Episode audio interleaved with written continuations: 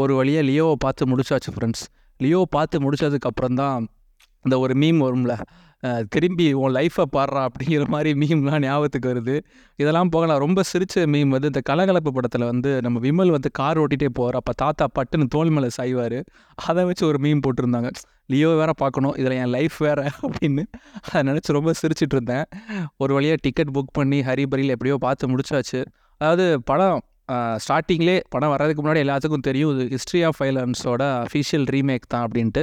So அதுக்கு thanks card போட்டு தான் அந்த படத்தை ஆரம்பித்தாங்க தேங்க்ஸ் கார்டு போட்டு ஆரம்பித்தாலும் அந்த ஹிஸ்ட்ரி ஆஃப் வைலன்ஸோட கதை வந்து நிறைய பேத்துக்கு தெரிஞ்சிருக்கும். ஒரு சில பேத்துக்கு தெரியாமல் கூட இருக்கும். ஒருவேளை லியோ இதை ரீமேக் பண்ணுறாங்க நிறைய பேர் பார்த்துருக்கலாம். ஸோ ஹிஸ்ட்ரி ஆஃபோட அந்த வைலன்ஸோட அந்த கதை இருக்குல்ல அதோட ஸ்டோரி லைன் தான் லியோவும் ஸோ கிட்டத்தட்ட ஒத்துப்போகும்னு நினைக்கிறேன். அதாவது லியோவோட ஒன்லைன் என்ன அப்படின்னா ஒரு அமைதியாக வாழ்ந்துட்டுருக்கிற ஒரு ஃபேமிலி மேன் ஒரு பக்கம் பார்த்தீங்கன்னா ரெண்டு ராபரி பண்ணுற கேங்ஸ்டர்ஸ் வந்து ஊரையே சூறையாடிட்டு காஷ்மீர் பக்கம் வந்துடுறாங்க. ஒரு நாள் இவரோட காஃபி ஷாப்புக்கு வந்து பிரச்சனை பண்ணுறாங்க இந்த மாதிரி காஃபி கேட்டு.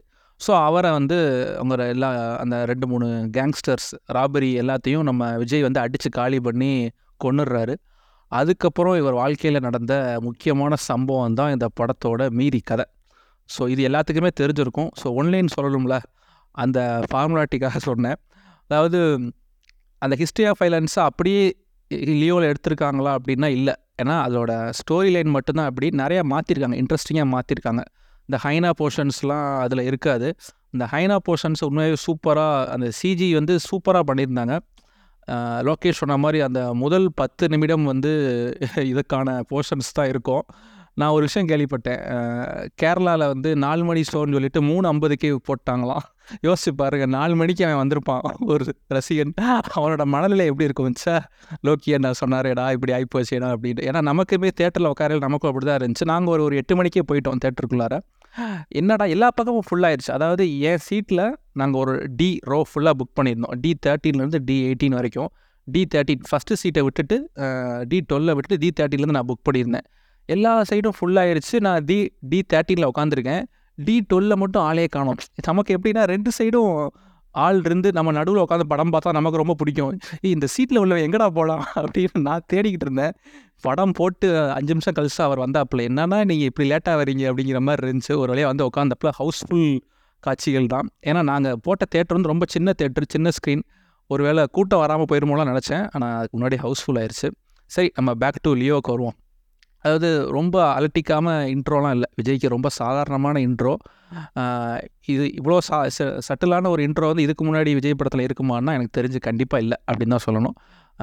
இதெல்லாம் போக ஹிஸ்ட்ரி ஆஃப் ஃபைலன்ஸில் ஒரு சின்ன கேரக்டராக வந்தாலும் இந்த படத்தில் வந்து அந்த கேரக்டரை வந்து நல்லா லென்த்தாகவே காட்டியிருந்தாங்க. அதாவது ஹிஸ்ட்ரி ஆஃப் ஃபைலன்ஸ் ஒரு போலீஸ் கேரக்டர் வரும். இங்கே வந்து கௌதம் மேனன் பண்ணியிருப்பார். அவரோட கேரக்டர் வந்து படம் ஃபுல்லாகவே த்ரூவாக இருந்துகிட்டே இருக்கும். அது போக அதில் பையன் கேரக்டருக்கு அந்த அளவுக்கு இம்பார்ட்டன்ஸ் இருக்காது. இதில் கடைசி வரைக்கும் இம்பார்ட்டன்ஸ் இருக்கும். ஒய்ஃப் கேரக்டருக்கும் அதில் அப்பப்போ தான் வருவாங்க. பட் இதில் வந்து ஃபுல்லாகவே ஒரு ட்ராவல் இருக்கும். ஸோ எல்லாரோட கேரக்டர்ஸுமே நல்லா எழுதியிருந்தாங்க. படமாக பார்க்கல இது ஒரு நம்ம விஜயை பார்க்குறோம் அப்படிங்கிற மாதிரி இல்லை. அந்த கேரக்டர் பார்த்திபனா பார்த்திபனை பார்க்குறோம் லியோவா லியோவை பார்க்குறோம் அப்படிங்கிற மாதிரி தான் இருந்துச்சு. ஸோ வந்து ஸோ தைரியமாக நீங்கள் ரிவ்யூ இன்னும் தொடர்ந்து கேட்கலாம். ஏன் அப்படின்னா ஸ்பாய்லர்லாம் எதுவும் சொல்ல போகிறதில்ல ஸ்பாய்லர் சொன்னால் என்னடி இது? புஷ்ட்டு போச்சு அப்படிங்கிற மாதிரி இருக்கும். ஸோ அதனால் நிறைய கேரக்டர்ஸ் இன்ட்ரெஸ்டிங்கான கேரக்டர்ஸ் வந்து படத்துக்குள்ளே அப்பப்போ வந்து போய்கிட்டே இருப்பாங்க. அதனால் ஸோ படம் நீங்கள் ஆரம்பித்து பார்த்தீங்கன்னா என்னடா இது அப்படிங்கிற மாதிரி இருக்கும். ஏன்னா அதை ஃபஸ்ட் ஆஃப் இன்டர்வல் வந்து வந்ததே தெரியல. சொல்லப்போனால் வந்து என்னடா அதுக்குள்ளே இன்டர்வலா அப்படிங்கிற மாதிரி இருந்துச்சு.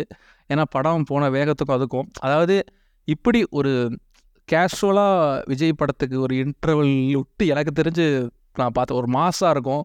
ஒரு மாதிரி கிளாஸாக ஒரு இன்டர்வல்னால் அது கண்டிப்பாக லியோ கண்டிப்பாக சொல்லலாம். இன்னொரு ஒரு முக்கியமான விஷயம் இன்டர்வலுக்கு முடிஞ்ச உடனே டக்குன்னு போய் உட்காந்துருங்க அதுக்கப்புறம் ஒரு சர்ப்ரைஸ் ஃபேக்டர் இருக்குது இன்டர்வலுக்கு அப்புறமே வந்துடும் ஸோ இன்டர்வல் நீங்கள் பாப்கார்ன்லாம் வாங்கிட்டு வீல் சிப்ஸ்லாம் வாங்கிட்டு லேட்டாக வந்தீங்கன்னா அந்த சஸ்பென்ஸையும் அவங்க விடுறதுக்கு நிறைய சான்சஸ் இருக்குது ஏன்னா தேட்டரில் நிறைய பேர் மிஸ் பண்ணிட்டாங்க. ஸோ அதெல்லாம் சொல்ல வந்தேன். இதெல்லாம் போக நம்ம சஞ்சய் தத்தோட கேரக்டர் அந்த வில்லன் கேரக்டர் வந்து எவ்வளோ ஸ்ட்ராங்காக இருக்கணும் அப்படின்னா கண்டிப்பாக இதில் வந்து ரொம்ப ஸ்ட்ராங்காகவே எழு எழுதியிருந்தாங்க அவர் கேரக்டரை கடைசி வரைக்கும் அதாவது ப்ரீ இன்டர்வலுக்கு முன்னாடி தான் அவர் அப்பியர் ஆவார். கடைசி வரைக்கும் எடுத்து போயிருப்பாங்க. அர்ஜுனோட கேரக்டரும் சரி.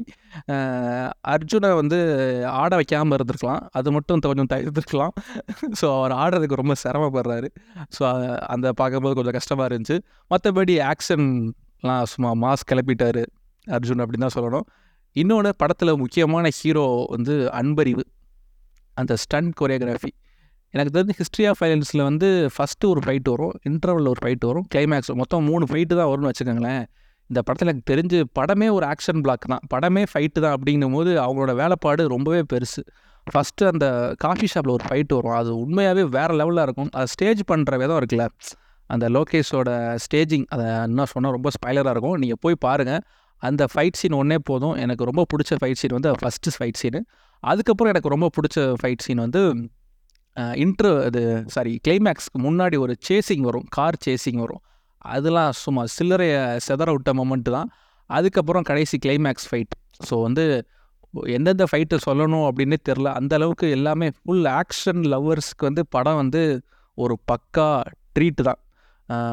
எங்கேயுமே நீங்கள் வந்து பழைய விஜயோட ரெஃபரன்ஸை வந்து பார்க்க முடியாது. ஒரே ஒரு சீனில் மட்டும் அந்த பழைய விஜயோட அக்மார்க் அந்த ரெஃபரன்ஸ் ஒன்று இருக்கும். அதையும் சொல்லிட்டோன்னா ஸ்பைலர் ஆகிடும் அங்கே போய் கடைசி போய் கிளைமேக்ஸில் போய் நீங்கள் பார்த்து தெரிஞ்சுக்கோங்க. அது என்ன ரெஃபரன்ஸை சொல்கிறேன் அப்படின்ட்டு.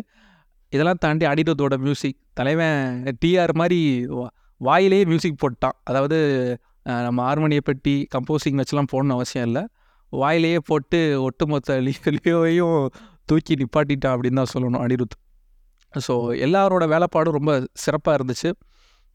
அதாவது இந்த படத்துக்கு வந்து முதல்ல வந்து மூணாறு தான் ஷூட் பண்ணுறா இருந்துச்சு. ஸோ காஷ்மீருக்கு போனது உண்மையாக ரொம்ப நல்ல விஷயம். ஏன்னா விஜயை வச்சு ஒரு லைவில் வச்சு அதாவது அவுட்டோரில் வச்சு மக்களுக்கு மத்தியில் சும்மா ஓட விட்டுறாங்க. நீங்கள் வாட்டி குதிரையில் போங்க லாரியை ஓட்டுங்க வண்டி ஓட்டுங்க ஆம்புலன்ஸை ஓட்டுங்கன்ட்டு ஸோ அவர் அந்த காஷ்மீர்லேயே வாழ்ந்துருக்காரு அப்படின்னு தான் சொல்லணும்.